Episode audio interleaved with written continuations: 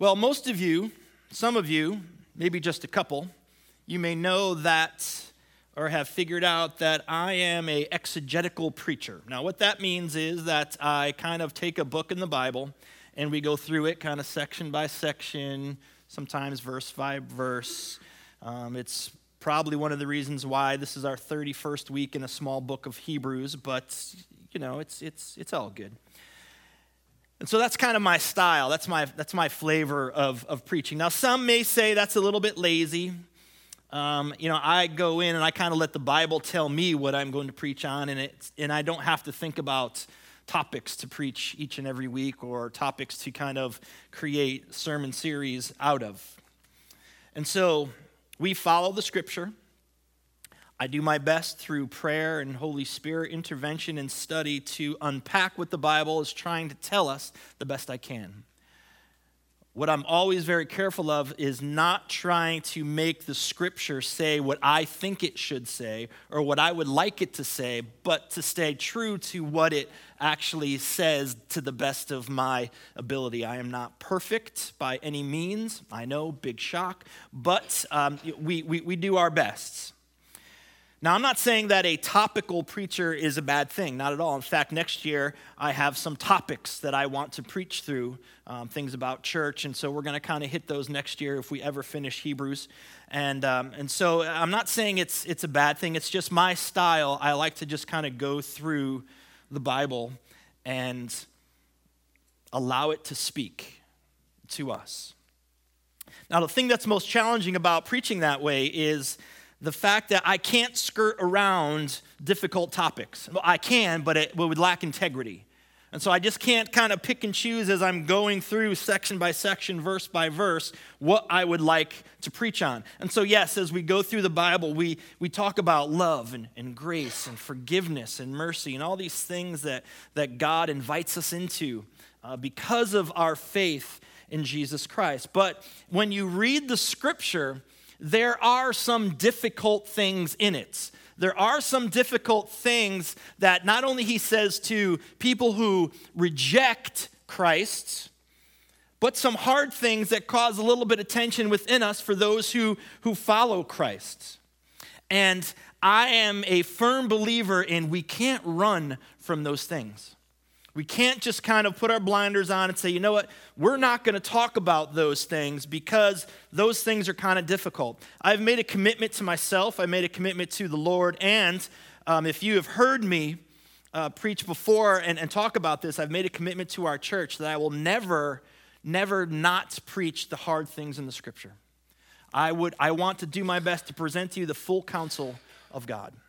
And sometimes that full counsel can cause a little bit of tension. This morning just happens to be one of those mornings where the scripture speaks to the church. The scripture is speaking to the believers. The writer of the Hebrew letter to the Hebrew church is talking to the church. And it's kind of weighty, and, and, it, and it causes this a little bit of, of, of tension in the heart, but it's still based upon the love and grace and mercy of God. Now we're going to start in verse 4 of chapter 12. And right above verse 4 in chapter 12 in my Bible, there's this heading that says, God disciplines his children. Woo! That'll fill the joy box this morning, huh? God disciplines his children. It, it doesn't give me the warm fuzzies, I, I, must, I must admit, but it's the word of God all the same. And so to, under, but to understand verse 4, which I think many times is taken out of the context. We have to go back and end or begin where we ended last week in verse 3 of chapter 12. So let's kind of read those two together and lay the groundwork of where we're going. So he's talking about Jesus in first in verse 3. Consider him who endured such opposition from sinners so that you will not grow weary and lose heart. So he's talking about Jesus who was nailed to the cross because of the opposition of sinners, people who did not like his message, people who did not believe him to be the Messiah, all part of God's plan, but yet crucified him to the cross. And then he says this in verse 4 In your struggle against sin, you have not yet resisted to the point of shedding your blood. Now, sometimes when we talk about verse 4, we get a little bit of, we get a little bit confused because we take it out of the context of where it's uh, what's written before it and what's what's written after it. The, now, what's written before it is again Jesus has been crucified. He went to the cross at the hand of sinners, people who rejected him as Israel's Messiah and the Messiah of the worlds. And so that sent him to the cross. Also in chapter 11, as he was ending that great chapter of faith, he talks about people who, because of their faith, they endured flogging and chains and imprisonment. Some were put to death by stoning, and some were sawed in two. And so he kind of he, he, he kind of lumps all of this in to faith and to the church that there are people who instead of renouncing their faith in Jesus chose to be imprisoned, chose to be flogged. There are those that instead of renouncing their faith in Jesus allowed themselves to be sawed in half. And then by faith, we know that Jesus fulfilled the plan of God and went to the cross for our salvation at the hands of sinners. And so he says, in your struggle against sin, you have not, re- not yet resisted to the point of shedding your blood. And so the question is, what sin is he talking about? Is it our own sin? And the answer is no. He's not talking about our sin, personal sin. What he's talking about is the sin of other people against us. He's talking about the brokenness of the world coming at us. It's the violence that this small church is experiencing. They're being persecuted for their faith. I mean, real persecution. The writer is saying, You, you are dealing with these people. You're dealing with these circumstances. You are dealing with people coming against you for your faith, attacking you, but you have yet to struggle against their sin to the point of shedding your own blood. There has no one in this church been martyred yet for their faith in Jesus. I mean, that's coming, but here's this small church, and they're living in a PC world and yet they refuse to do they refuse to quiet down their faith and they take a stand for Christ. And they're taking a hit for it. And so that's kind of the backdrop of, of this. Christ went to the cross for his faith. People have died for their faith.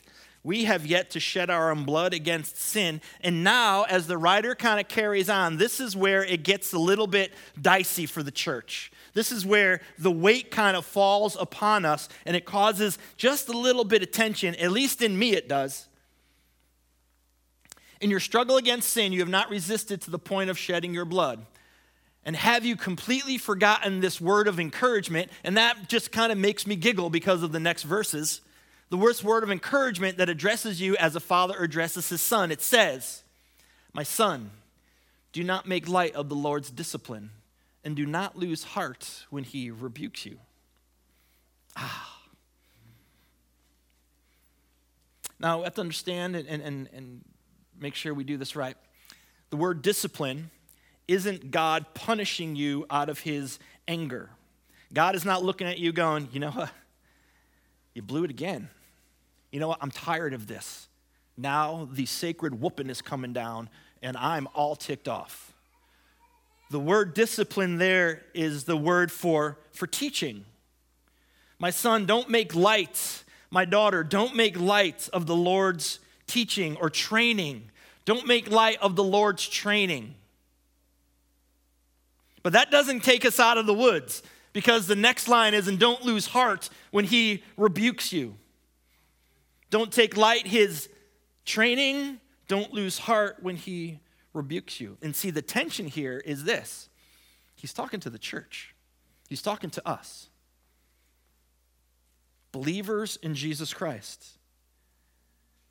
First, he says,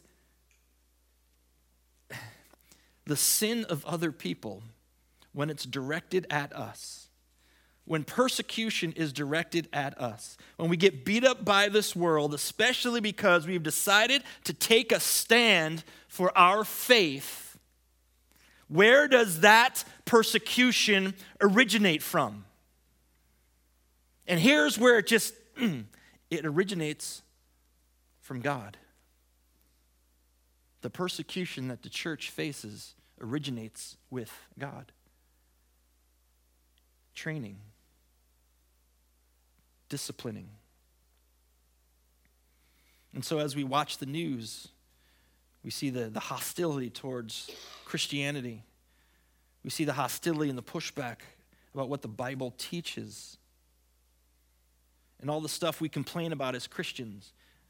They're not following the Christian rules. We're, we're falling away from a Christian nation. All of these things that we constantly complain about, guess what? They're for our training because they originate from God. God doesn't do these things because he wants us to train in complaining. God does these things because he wants us. He wants us to stand firm and tall and know strength.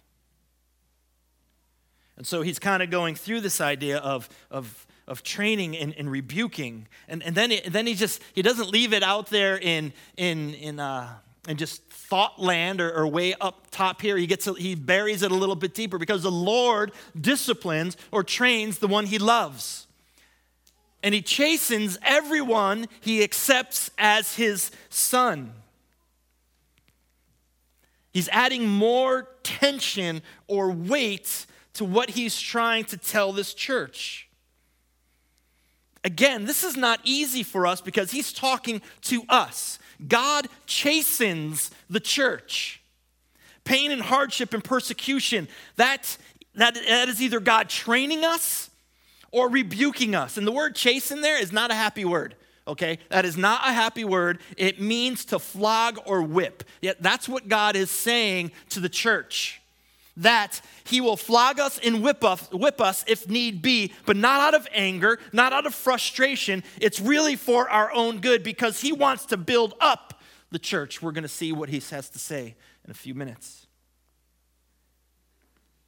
I'm telling you, these, these aren't pastor's favorite verses to preach on a Sunday morning. And then he continues on endure hardship as discipline. God is treating you as his children. This morning I came in and the, the parking lot is half plowed and, and there's mud everywhere, and I'm just complaining like a little girl. Endure hardship is discipline. God is treating you as his children. For what child, what, for what children are not disciplined by their father? If you're not disciplined, and everyone undergoes discipline, then you're not legitimate, not true sons and daughters at all. Moreover, we have all had human fathers who disciplined us, and we respected them for it. How much more should we submit to the Father of spirits and live? They disciplined us for a little while as they thought best, but God disciplines us for our good, in order that we may share in his holiness. No discipline seems pleasant at the time, but painful. Later on, however, it produces a harvest of righteousness and peace for those who have been trained by it. So the author is kind of bringing us back to our childhood, back to our fathers and, and our mothers. And I am sensitive to know that there are many people who haven't had good relationships with their parents. And they've been abused in some way and it was just was just ugly. I want to tell you i want to speak right to you. That's not god he is not an abusive father. Even in the harsh of life, even in the, the pain and the struggles, God loves you, and He's never doing it out of some sick sense of punishment or some false sense of righteousness. God is just and perfect and good. And so He's calling back to this idea that, that we've respected our parents for disciplining us. And again, this is this is kind of difficult to get our minds around that the discipline of the Lord, the rebuke of the Lord is for our good. That we would enter into his holiness, that we would be as his son, we be as his daughters. Now, there's this tension that I feel within churches sometimes. Um, and, and, I think it's a shortcoming for what we as pastors kind of teach at times that there's this myth about when you become a Christian, that life is just about rainbows and unicorns and marshmallow clouds, and, and it's all good. In fact, you should just be skipping around all the time with a smile on your face because, oh, all good all the time with Jesus. No matter what's happening, you know what? You should just be positive. Obviously, if you're not positive, you lack faith. But see, what I see here in this, in this passage is that some hard things are going to come our way as Christians. Some difficult things are going to be presented to us. The discipline of the Lord, the rebuke of the Lord, training of the Lord. And when these things take place in our lives, it's not pleasant, but painful. How many of you walk around with a smile on your face all the time when life has sucker punched you? because someone told you you should be happy all the time. No, what it says here is that when God is training us or in rebuke of us out of his love and mercy, man, it hurts.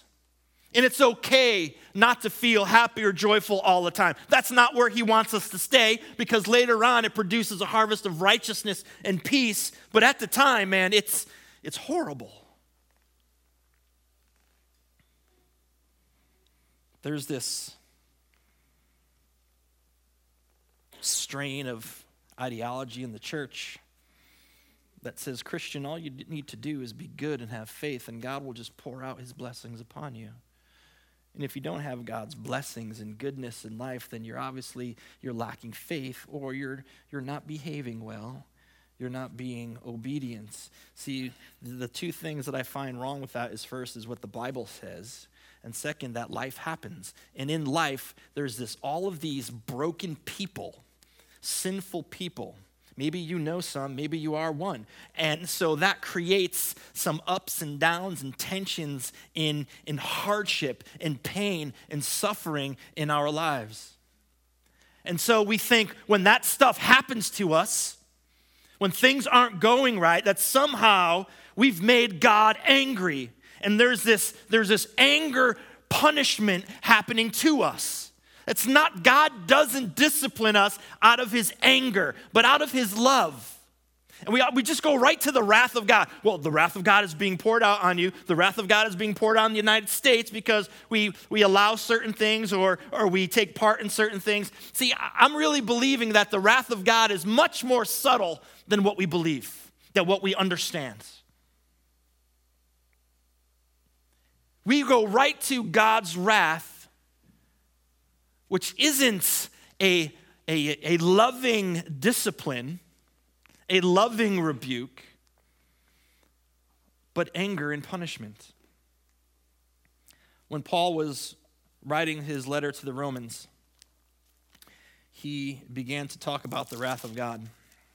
He says this in verse 18 The wrath of God is being revealed from heaven against all the godlessness and the wickedness of people who suppress the truth by their wickedness. So the wrath of God is being poured out on those people who are suppressing the truth of who Jesus Christ is, who have decided that they're going to reject who Christ is, and so God's wrath will be poured out upon them. And then later on it says this Furthermore, just as they did not think it worthwhile to retain the knowledge of God. So, what he's saying is that there are people who decided this rejection of who God is, rejection of who Christ is, God gave them over to the depravity of their mind so they would do what ought not be done. So, God has given them over to the depravity of their mind. This is God's wrath. It almost feels passive aggressive a little bit. God is letting these people who have rejected Him do things that should not be done. They have become filled with, with every kind of wickedness, evil, greed, and depravity.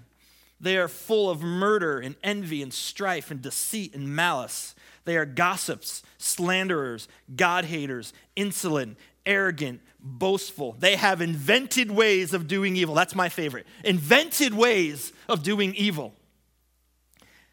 They disobey their parents they have no understanding, no fidelity, no love, and no mercy. See, the wrath of God isn't just in the earthquake and in, in the terrorists. The wrath of God is allowing those who have rejected Him to engage the depravity of their own mind, of their own heart. And what I find interesting in those, those passages is that the same depravity of the mind that could murder someone is the same deprived or depraved mind that will say no to the mom when the mom asks to do the dishes. the same depravity that has no love, no fidelity, no mercy is the same mind that will say, I'm not cleaning my room when mom or dad ask. See, God's wrath is when he allows the sinfulness of people to go unchecked. God's wrath is when he gives over the depraved mind to do whatever it is that they're going to do, things that ought not be done. See, it's His grace and mercy when He intervenes in our lives and stops us acting in the darkness and the depravity that's within our own hearts. How many times have you were going to do something that you knew was not right and you had that check in your spirit? And, and, and, and had that realization and you had that strength and you said no. See, that's God's grace and that's God's mercy. Wrath and punishment is when He allows people to go ahead with whatever they want to do. Now, listen to me and listen to me very closely. This is important. Here is the truth that you must take away this morning. If you have put your faith in Jesus Christ, you are not under the wrath of God. If you have put your faith in Jesus Christ, you are not under God's wrathful punishment, but you are under His grace and His mercy and His love. And so, discipline and rebuke comes from His grace and His mercy and His love. He disciplines those He loves, He chastens those He calls children. Look at verse 10. They disciplined us for a little while, talking about our fathers as they thought best. Our dads and our moms are trying to do the best that they could in those circumstances. But God disciplines us for our own good, for our good, in order that we may share in His holiness. No discipline seems pleasant at the time, but painful. Later on, however, produces a harvest of righteousness and peace for those who have been trained by it. You know, again, this, this doesn't get any easier to hear, I think. I believe, and, and it doesn't get easier to preach. But the pain that we go through, the brokenness that we go through, it's, it's not just there to make life interesting. The pain and brokenness of the follower of Jesus isn't there so we have books to write and poems that we can write and songs to write. Pain and brokenness is there to train us, that He desires us to enter into His holiness God cares more about your good than you care about your good. God wants you to be built up in Him more than you want to be built up in Him. God cares about who you are as a person more than you care about who you are as a person. God cares about the person you're becoming more than you care about the person you're becoming. And so he gets involved in the life of the believer. You know, I've walked through some very deep darkness with people, horrible things. And I know how this kind of sounds. And, and I say it with a, just a, a somber reverence as, as I preach through this because, because some of you know what it's like to walk through real brokenness and real pain. But the pain we suffer in this life, it's not meaningless and it's not random. It's not God looking to destroy us. It's not God looking to, to wrathfully punish us. It's not Him being ticked off. What we have suffered, what we will suffer, the pain that we've experienced and the brokenness that we've gone through. And, and I have to believe this because it, it, this is the only way that I can wrap my mind around it. The pain and brokenness that we experience in some way, in some form, has a redemptive quality about it. That God uses it for our good in some way and somehow. Because if that wasn't the case, then God would just be some mean jokester sitting far off, just zapping people through life. And I don't believe that for a minute. That's who God is. Because I've experienced grace and mercy and His love. I know what it's like. So, what we talk about this morning are They're just these deep mysteries of faith. What we go through, let me say this again, is not the wrath of God. Christian, you are under God's grace and mercy, not his wrath. And somehow, in the suffering and the pain, there's something redemptive about it. He's using it, and somehow, and it might not feel that way, and it might not seem that way, and it's painful, but He, His desire is that we would know righteousness and that we would know peace. The word peace, shalom, like the, like the completeness of life. He says, Therefore, strengthen your feeble arms and weak knees. Make level paths for your feet so that the lame may not be disabled, but rather healed. And again, remember last week we talked about he's creating this big picture of a coliseum and a sporting event and, and races going on. And, and, and so when he speaks of the, the, the feeble arms and weak knees, again, he's, it's going back to an analogy of a runner crossing the finish line with, with nothing left. And he says, No, no, no. See, I, I know that sometimes when life gets you and it gets you good, it just sucks the life out of you. You have no strength. You don't want to get out of bed sometimes. But he's encouraging the church strengthen yourself, strengthen yourself in the Lord. Make a straight path. Don't look to the right. Don't look to the left. Just focus on the cross. Focus on Christ. This is the way that, that we are to go. And by, and by just strengthening ourselves in the Lord, that, that maybe others who are even more broken than we have experienced or we are ourselves would be built up and they too can be healed. This is the beauty of community, the beauty of church. This is why we so desperately need each other. We need one another so that we can be built up, so that we can build each other up. All through this passage, all through this section in, in, in, um, in Hebrews, the writer goes back to to Isaiah, and he references Isaiah. And so I want to leave you this morning with Isaiah chapter 35. This is the Lord's word to you. Strengthen the feeble hands, steady the knees that give way. Say to those with fearful hearts, Be strong. Do not fear. Your God will come.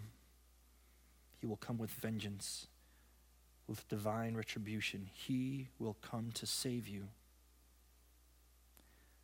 Then will the eyes of the blind be opened, and the ears of the deaf be unstopped. Then will the lame leap like a deer, and the mute tongue shout for joy. Water will gush forth in the wilderness, and streams in the desert.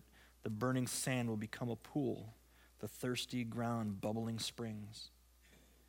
In the haunts where jackals once lay, grass and reeds and papyrus will grow. He's speaking about the reconciliation, the renewal of a life that has gone through the wringer. That he's building up, not tearing down. It's all for our good and a highway will be there. It will be called the way of holiness.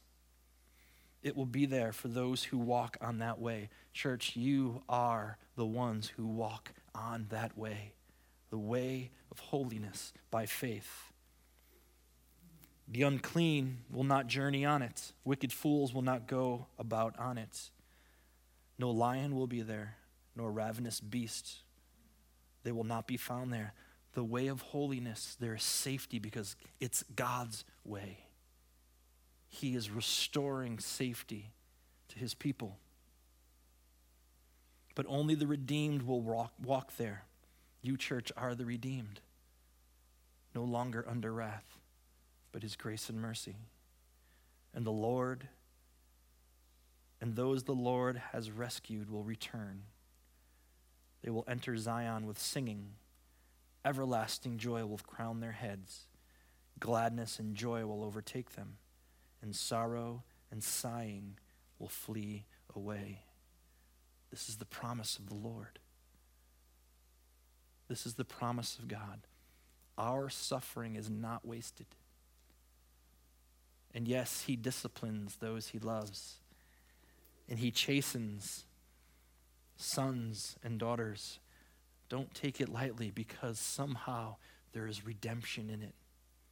Don't think for a minute that God is punishing you out of anger or wrath, but God is loving you into his kingdom. He's loving you into wholeness. Lord, thank you for your word and that you've caused it to be written. Thank you that you love us beyond our understanding. Love us enough to give us a time of, of testing and trial and discipline. And Father, I pray for those who may be going through those times right now that they would see it not as you angered and wrathful, but as a loving Father who wants the best for his children. Thank you for loving us. Thank you for Jesus. Amen. Those of you who are traveling for Christmas, have a great, great Christmas. Uh, those of you who are going to stay around, we have a 5 o'clock Christmas Eve service here. So we hope to see you. I love you guys, and we'll see you on Saturday night. No church service on Sunday. Peace.